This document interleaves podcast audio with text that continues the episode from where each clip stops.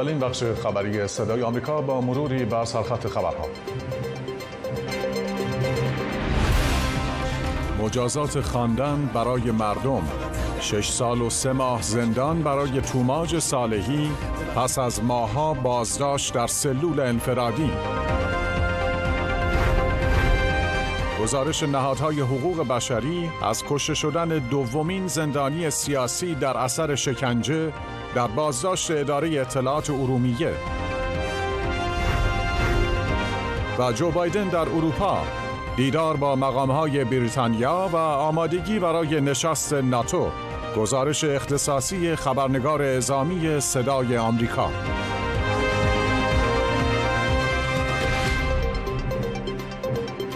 درود و سلام منو از پایتخت گرم و ابری واشنگتن بپذیرید. بیننده خبر شامگاهی با من پیام یزین هستید. در 19 تیر ماه 1402 دهم ماه ژوئیه 2023 توماج صالحی خواننده سبک رپ و منتقل جمهوری اسلامی بعد از نه ماه بازداشت و نگهداری در سلول انفرادی به اتهام افساد فلرز به مجازات 6 سال و 3 ماه زندان محکوم شد. مسعود ملک و جزئیات بیشتر اکبر. روزا اعتماد انصاری وکیل توماج صالحی از صدور حکم 6 سال و 3 ماه حبس به اتهام افساد فلرز علیه موکلش خبر داد. بدون رأی سفید نداریم بیطرف نداریم. حکم این خواننده معترض و زندانی سیاسی بعد از دومین و آخرین جلسه دادگاه رسیدگی به اتهاماتش صادر شد که در 11 تیر به صورت غیر علنی برگزار شد. به گفته وکیل توماج صالحی او از اتهامهای توهین به رهبری و ارتباط با دولتهای متخاصم تبرعه و به بند عمومی زندان منتقل شده است. اعتراض کردن یه چیز قانونیه تو داری از ابتدایی ترین حق شهروندیت استفاده می‌کنی. صحبت کردن حرف زدن نقد کردن اعتراض کردن. یعنی حرف ما اجازه نداریم بزنیم. کی می‌خواد این اجازه رو از ما بگیره؟ نمی‌تونه. توماج صالحی در روز 8 آبان 1401 در بحبوحه اعتراضات سراسری زن زندگی آزادی در روستای گردبیشه از توابع استان چهارمحال و بختیاری بازداشت شد و تا پیش از صدور حکم در سلول انفرادی زندانی بود. او تا مدتها از داشتن وکیل محروم بود و به گفته امیر رئیسیان وکیل دیگرش در هشت ماه گذشته که در بازداشت بوده تنها نیم ساعت ملاقات با وکلایش داشته است. توماج گفتم اشتباه کردم. حکومت با پخش ویدیوهای کوتاه و تقطیع شده این چنینی سعی کرد نشان دهد او اعتراف کرده اما خانواده و وکلای او این ادعا را رد کردند. بر اساس قوانین کیفری جمهوری اسلامی جرایمی نظیر افساد فلعرض و محاربه می تواند به صدور حکم اعدام منجر شود. یک هفته قبل از صدور حکم توماج صالحی برخی رسانه های جمهوری اسلامی مدعی شدند او همکاری کرده و حکمش از اعدام به حبس کاهش یافته. ادعایی که خیلی زود توسط وکلای او تکذیب شد. وکلای توماج صالحی تاکید دارند که روند رسیدگی به پرونده و محاکمه او در ماهای اخیر در پشت درهای بسته برگزار شده و بازتاب چندانی در رسانه ها نداشته. در ماهای اخیر تجمعات مختلفی در شهرهای اروپا، کانادا و آمریکا در حمایت از توماج صالحی و دیگر معترضان دربند برگزار شده و دولتها و نهادهای غیر دولتی و حقوق بشری متعددی بارها خواهان آزادی این خواننده رپ زندانی شدند. محاکمه توماج صالحی پس از ماها سلول انفرادی در سکوت خبری و پشت درهای بسته برگزار شد و هیچ جزئیاتی درباره چگونگی روند رسیدگی به پرونده این خواننده رپ زندانی در رسانه ها باستا پیدا نکرد. موسا برزین حقوقدان ساکن ترکیه در گفتگو با صدای آمریکا به موارد نقض قانون و اصول آین دادرسی در رسیدگی به پرونده وی پرداخته و گفته فعالیت های وی حاوی هیچ اتهام مجرمانه نیست و حکم صادر شده از اعتبار ثابت است. ببینید در پرونده آقای صالحی ایرادات شکلی و ماهوی زیادی وجود داره. به حدیه که خب اعتبار حکم صادر شده رو از بین می‌بره. از جمله اینکه خب فعالیت های ایشون در راستای حقوق مردم هستش که در قانون اساسی به رسمیت شناخته شده. ببینید در اصل 27 قانون اساسی گفته شده که برپایی تظاهرات و شرکت در آنها آزاد است. البته به شرطی که مسالمت آمیز باشه.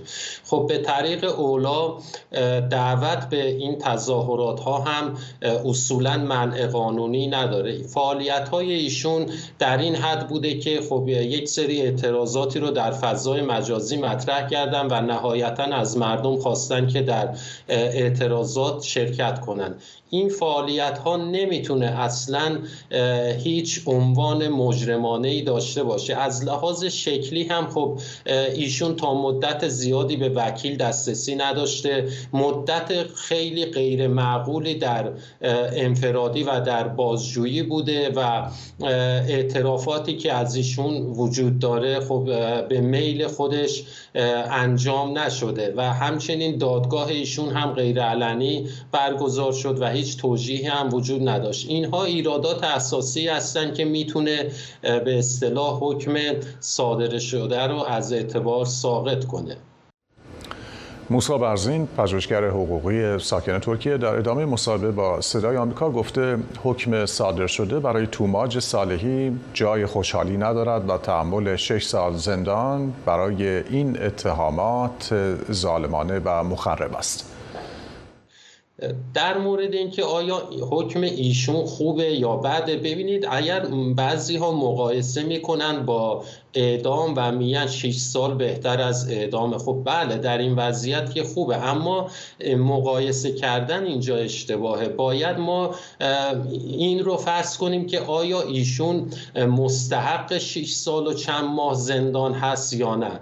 خب با توجه به توضیحاتی که دادم اصولا ایشون مجرم نیست. ببینید 6 سال زندان و بعدش بعضی مجازات های تکمیلی که داره ممنوع خروجی نمی‌دونم ممنوعیت از فعالیت ها و اینها اینها مجازات های سبکی نیست که ما بخوایم خوشحال باشیم. می‌تونه زندگی یک جوان رو تا آخر عمرش تحت تاثیر قرار بده و اون رو از خیلی از کارهایی که می‌خواست بکنه خیلی از فعالیت هایی که می‌خواست بکنه باز داره. مضافم بر اینکه این فشار روانی وقتی زیاد میشه که شخص حکم رو عادلانه نمی‌دونه و اون رو یک حکم ظالمانه علیه خودش می‌دونه. بنابراین از لحاظ روانی همین 6 سال هم اثرات مخربی خواهد داشت.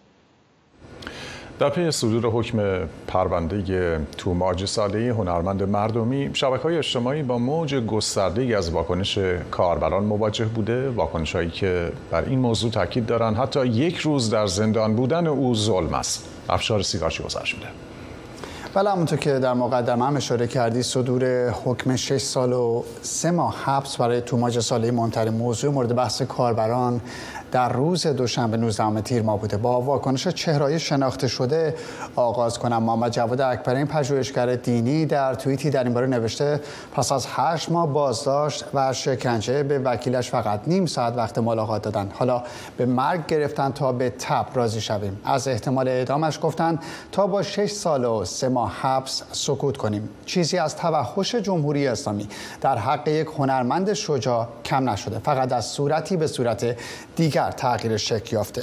مهدی یرایی هنرمند خواننده حامی اعتراضات مردمی هم در توییتی چه از ابتدای بازداشت چه حالا پس از صدور حکم زندان رو برای توماج ضد انسانی و به قایت غیر قانونی خونده. حسین رونقی از فعالین سیاسی که خود در سالهای اخیر نیز چندین بار بازداشت و زندانی شده هم در توییتی حکم توماج رو خجالت آور خونده و نوشته که اشخاصی مثل توماج و همه معترضان و زندانیان سیاسی که در سالهای اخیر بازداشت شده کردن سرمایه های ایران هستند آنها به خاطر است میهندوستی و دغدغه مندی که در قبال ملت ایران دارند قابل تقدیرند به جای حبس و زندان باید آزاد شود. شهریار شمس فعال مدنی هم با تاکید بر اینکه تنها کاری که توماج کرد ایستادن کنار مردم بود تاکید کرده که حتی یک روز زندان بودن او هم ناعادلانه و ظالمان است. از این دست نظرات باید بگم که بسیار بسیار به چشم می‌خوره که با تعاریف مختلف از رفتار و عمل کرده توماج گفته شده که حتی یک ثانیه در زندان بودن او ناعادلانه استش و تاکید دارن که توماج سالی باید فورا آزاد بشه. خانم ایوان ری کفیل سیاسی توماج هم با اشاره به حکم صادره میگه تنها نکته مثبت این حکم انتقال و خروج توماج سالی از سلول انفرادی در بیان برخی دیگه از کاربران شبکه های اجتماعی مثل منش که برای توماج این گونه نوشته که به توماج شش سال و سه ماه حبس دادن برای اینکه مرد جسارت بود نه گیر قرامت کف خیابان بود نه پشت تریبون یار انقلاب بود نه بار انقلاب. پیام. ممنونم از همکارم افشار سیگارچی و اما در ادامه خبرهای مربوط به ایران شبکه حقوق بشر کردستان از مرگ زیر شکنجه یک فعال سیاسی کرد خبر داد. وبسایت هنگاو این فعال سیاسی را پیمان گلبانی اهل مهابات شناسایی کرده که 14 روز پس از بازداشت توسط نیروهای امنیتی و انتقال به بازداشتگاه اداره اطلاعات ارومیه زیر شکنجه نیروهای این نهاد حکومتی به اغما رفته و روز 18 تیر ماه جان باخته است. ماموران امنیتی دلیل به اغما رفتن او را سقوط از ارتفاع اعلام کردند. چند روز پیش هم وبسایت هنگاو از کشته شدن یک زندانی سیاسی کرد دیگر به نام موسی اسماعیلی زیر شکنجه نهادهای حکومتی جمهوری اسلامی ایران خبر داده بود. اداره اطلاعات ارومیه از تحویل جنازه موسا به خانوادهش خودداری کرده و نسبت به برگزاری مراسم ختم نیز به آنها هشدار دادند. موسا اسماعیلی 17 اردیبهشت از سوی اداره اطلاعات بازداشت و خودرو شخصیش نیز توقیف شده بود. محمد مهدی حاج محمدی به ریاست دفتر بازرسی ویژه و حقوق شهروندی قوه قضاییه منصوب شده است. به یک سال و نیم رئیس سازمان زندانها در ایران بود که اخیرا در پی حوادثی از جمله انتشار ویدیوهای دوربینهای مداربسته چند زندان در ایران از این سمت برکنار شده بود. کنار گذاشتن حاج محمدی از سازمان زندان ها در حالی اتفاق افتاده بود که اتهام های زیادی درباره شرایط بد زندانیان در زندان و بدرفتاری با آنان مطرح شده بود. دو سال پیش گروه هکری عدالت علی با هک دوربین های زندان های مختلف ویدیوهایی منتشر کرد که حکایت از بدرفتاری با زندانیان و شکنجه آنها داشت. پس از انتشار ویدیوها حاج محمدی رسخایی کرد و نحوه برخورد با زندانیان در زندان اوین را غیر قابل قبول خواند و قول رسیدگی داد.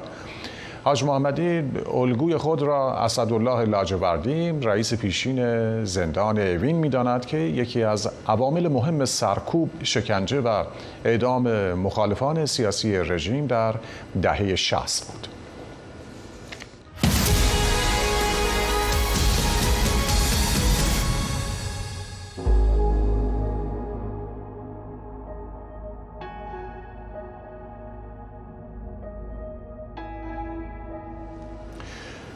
جو بایدن رئیس جمهوری آمریکا ساعت دیگر وارد ویلنیوس پایتخت لیتوانی برای شرکت در اجلاس سران کشورهای عضو سازمان پیمان آتلانتیک شمالی ناتو می شود. پیش از این رئیس جمهوری آمریکا با چارلز سوم پادشاه بریتانیا در کاخ تاریخی وینزور و همچنین با ریشی سوناک نخست وزیر بریتانیا دیدار داشت. آقای بایدن دوستی با نزدیکترین متحد واشنگتن بریتانیا را دوستی به استحکام کوه توصیف کرده گزارشی ارسالی از فرهاد پولادی از لندن. جو رئیس جمهوری آمریکا که دیشب وارد لندن شده بود امروز صبح در دفتر نخست وزیری بریتانیا در شماره ده خیابان داونینگ با نخست وزیر بریتانیا ریشی سوناک صحبت کرد و از روابط دیرینه بین دو کشور که استحکام به مانند کوه دارن صحبت کرد. خوشحالم که بار دیگر اینجا هستم. تقریبا ماهی یک بار دیدار کردیم در سندیگو کالیفرنیا، بلفاست، هیروشیما و واشنگتن و در اینجا ملاقات کردیم. و آمریکا دوستی نزدیکتر و متحدی بزرگتر از بریتانیا ندارد. ما مسائل زیادی را برای گفتگو داریم و فکر می کنم که همکاری ما خوب است. من فکر می کنم که سمت حرکت ما مثبت است. روابط بین ایالات متحده و بریتانیا به محکمی کوه است و من مشتاقانه منتظر گفتگوهایمان هستم. ریشی سوناک نخست وزیر بریتانیا همچنین در این دیدار از اطلاع و تقویت روابط اقتصادی بین دو کشور صحبت کرد. این فرصتی عالی برای ادامه گفتگوهایی است که همین یک ماه پیش در کاخ سفید شروع کردیم و اعلامیه آتلانتیک را امضا کردیم. این اعلامیه اولین مشارکت اقتصادی در نوع خود بین بریتانیا و آمریکاست و چگونگی همکاری اقتصادی و تأمین امنیت مشترک به نفع شهروندان خود را تقویت می کند. همچنین هر دو به عنوان دو کشوری که از استوارترین متحدان در ناتو هستیم از اینجا راهی نشست ناتو در ویلنیوسیم. همه می‌خواهیم هرچه در توان داریم برای تقویت امنیت دو سوی اقیانوس اطلس انجام دهیم. به گفته یکی از سخنگویان دفتر نخست وزیری بریتانیا دو رهبر در رابطه با ادامه کمک رسانی به اوکراین که مورد تجاوز روسیه قرار دارد و افزایش این کمک رسانی صحبت کردند و بر آن تاکید گذاشتند. همچنین رئیس جمهوری آمریکا جو بایدن برای اولین بار پس از تاجگذاری چارلز سوم پادشاه بریتانیا دیداری با او داشت و این دیدار در قلعه وینزور انجام شد که ابتداعا با مراسم رژه گارد سلطنتی همراه بود. محور این صحبت ها به گفته کاخ باکینگهام و همچنین دفتر ریاست جمهوری آمریکا محور اون تقویت مسائل مقابله با تغییرات اقلیمی بود که دو رهبر در رابطه با آن پیشینه طولانی دارند توقفگاه بعدی رئیس جمهوری آمریکا شهر ویلنیوس پایتخت لیتوانی هستش که میزبان اجلاس سران کشورهای عضو ناتو هست. و خب دستور کار اصلی اون دادن تضمین هایی به اوکراین برای اینکه کمک رسانی نظامی به این کشور مورد تجاوز روسیه ادامه پیدا خواهد کرد. پس از اون رئیس جمهوری آمریکا به هیلسینکی پایتخت فنلاند میره که دیداری با رهبران کشورهای موسوم به نوردیک داشته باشه که شامل ایسلند خود فنلاند و سه پادشاهی دانمارک سوئد و نروژ هست. فرهاد پولادی صدای آمریکا لندن. و اما جو بایدن رئیس جمهوری آمریکا پیش از سفر به بریتانیا با رجب طیب اردوغان رئیس جمهوری ترکیه تماس گرفت تا راه را برای موافقت آنکارا با پیوستن سوئد به ناتو هموار کند. روندی که برای تصویب به موافقت تمامی اعضا نیاز دارد. آقای اردوغان روز دوشنبه در اقدامی غیر منتظره گفته اتحادیه اروپا باید راه پیوستن آنکارا به این اتحادیه را باز کند تا پارلمان ترکیه با تلاش سوئد برای پیوستن به پیمان دفاعی آتلانتیک شمالی ناتو موافقت کند. اظهارات اردوغان در حالی است که عصر یکشنبه وزارت امور خارجه آمریکا در بیانیه ای اعلام کرده که آنتونی بلینکن وزیر امور خارجه آمریکا در تماسی با وزیر امور خارجه ترکیه تاکید کرده که اکنون زمان عضویت سوئد در ناتو فرا رسیده است مذاکرات پیوستن ترکیه به اتحادیه اروپا پس از سالها مذاکره ناتمام متوقف شد. جمهوری اسلامی ایران به ترویکای اروپایی در مورد حفظ تحریم های موشکی علیه خود هشدار داد.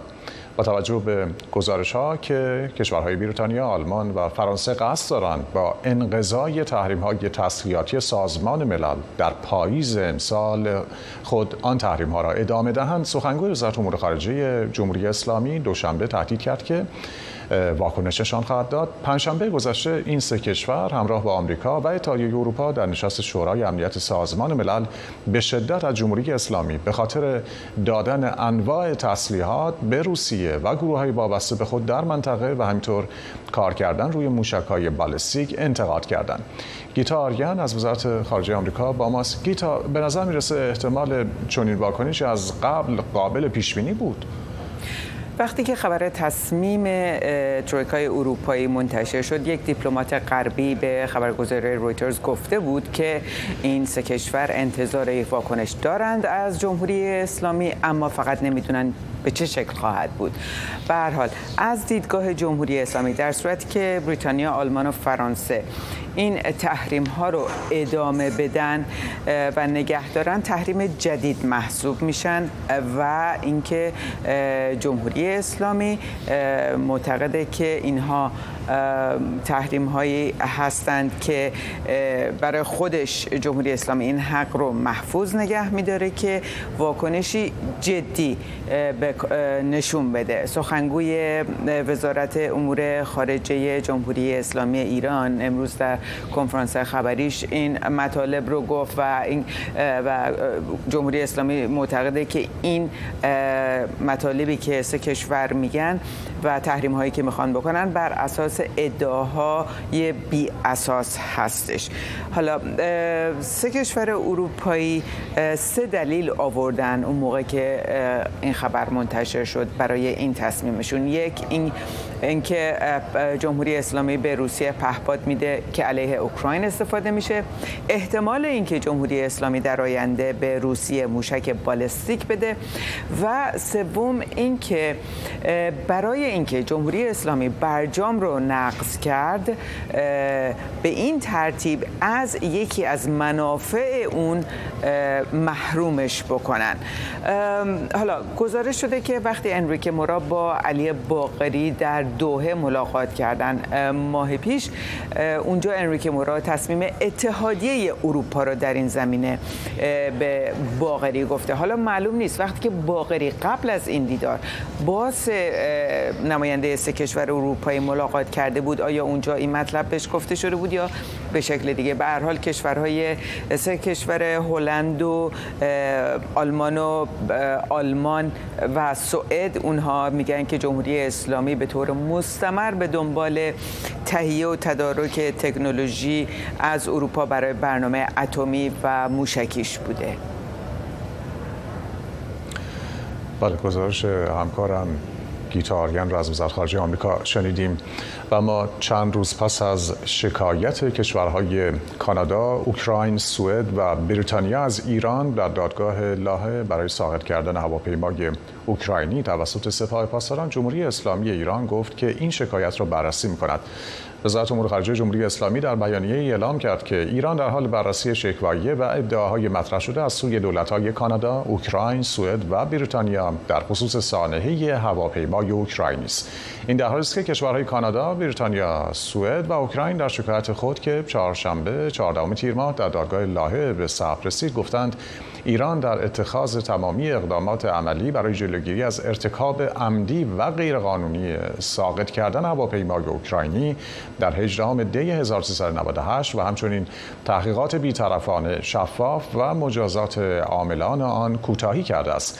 جمهوری اسلامی در بیانیه خود می‌گوید این چهار کشور با نادیده گرفتن پیشنهادهای جمهوری اسلامی ایران با رجوع به دیوان بین المللی دادگستری نشان دادند که بر انجام مذاکره با جمهوری اسلامی ایران پایبند نیستند. و درخواست انجام مذاکره از سوی آنها عملا مستمسکی برای پیشبرد اهداف و اغراض سیاسی آنها بوده است.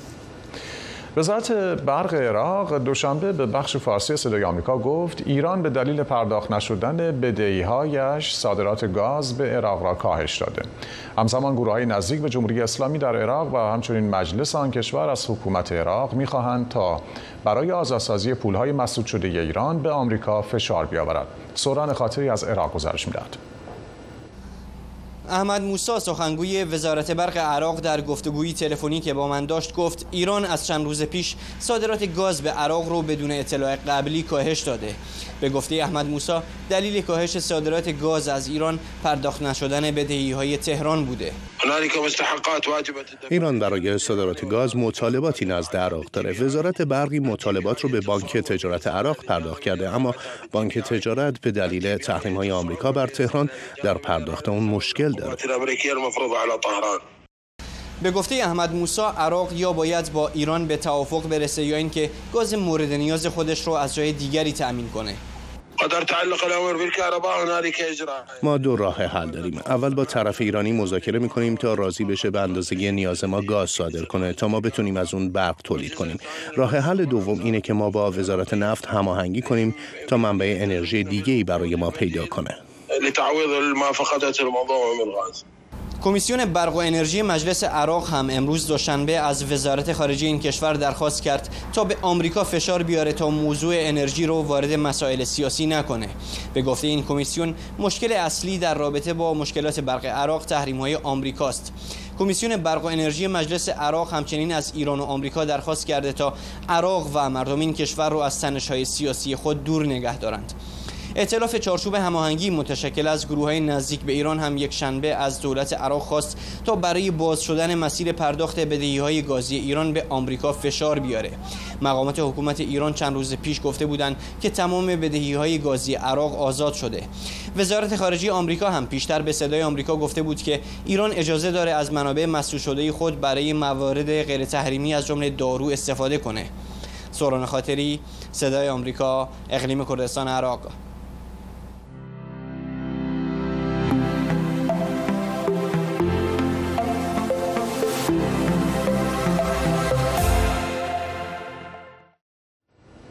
تیم ملی والیبال ایران با قبول شکست مقابل کوبا در آخرین دیدارش در هفته سوم لیگ ملت‌ها در آنهایم آمریکا در رده چهاردهم به کار خود پایان داد. همکار علی مادی از محل برگزاری رقابت‌ها با ماست. علی ایران مقابل کوبا هم سه دو مغلوب شد و در نهایت به رده چهاردهم رسید. این پایین ترین رده که ایران در لیگ ملت‌ها به دست آورده. درسته؟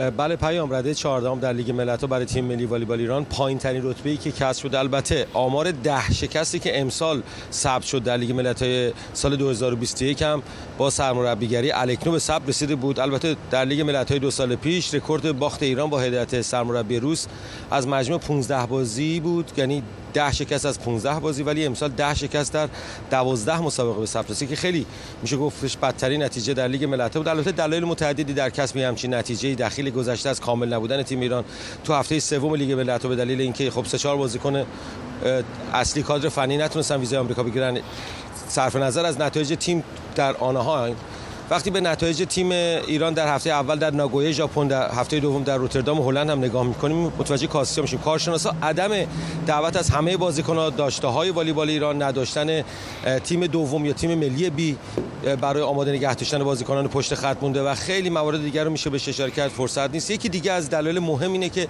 ناکامی ایران عدم توجه به فاکتور احتمال آسیب دیدگی بازیکنان مثلا همین آخرین دیدار تیم ملی مقابل کوبا و آرژانتین نشون داد که تیم ایران تا چه اندازه می‌تونه آسیب پذیر باشه.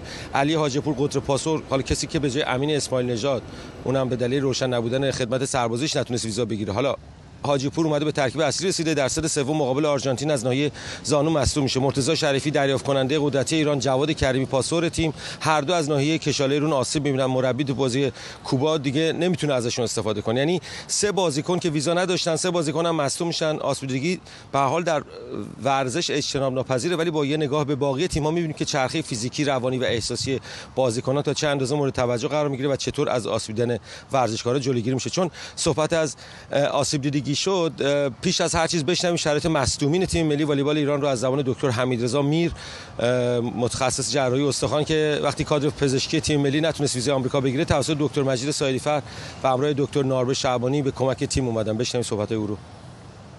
علی حاجی پور صدمه به زانوش دید که پاش پیچ خورد و یه مقدار تورم پیدا کرده.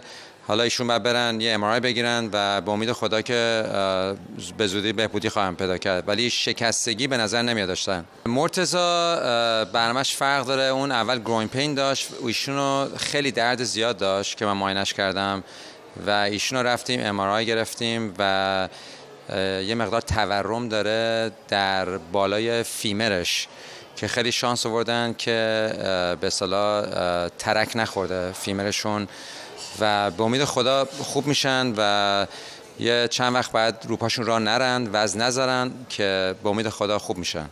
جواد کریمی هم یه مقدار مشکل پیدا کرد ولی اون چیز جدی به نظر نمیاد و یه مقدار همون کشیدگی عضلات. سیدم دستش خود به نت و یه مقدار بروزین گرفته و ایشون هم صدمه جدی نداره. بچه ها خیلی خوب بازی کردن و واقعا بهترین افورتشون رو گذاشتن و یه ذرم صدمه پیدا کردن که بعد با امید خدا خوب میشن. به حال در دیدار مقابل آرژانتین کوپا هرچند که بازیکنان جوان تازه به تیم ملی رسیده به خدمت گرفته شد اما اشتباه کوچیک در کل تیم. از کادر فنی نیمکت تیم تا بازیکنان توی زمین به چشم اومد اشتباهات کوچیکی که تکرار اون باعث واگذار کردن امتیازهای حساس شد و به حال بازیایی که خیلی نزدیک ایران باخت و با کمی تجربه بیشتر کوچینگ بهتر آنالیز مناسب می‌شد میشونست ایران پیروز باشه. گزارش بیشتر در بخش خبری دیگه خدمتتون خواهم بود. ممنونم. علی مادی خبرنگار صدای آمریکا از لس آنجلس. به انتهای این بخش خبری رسیدیم. شب روز خوش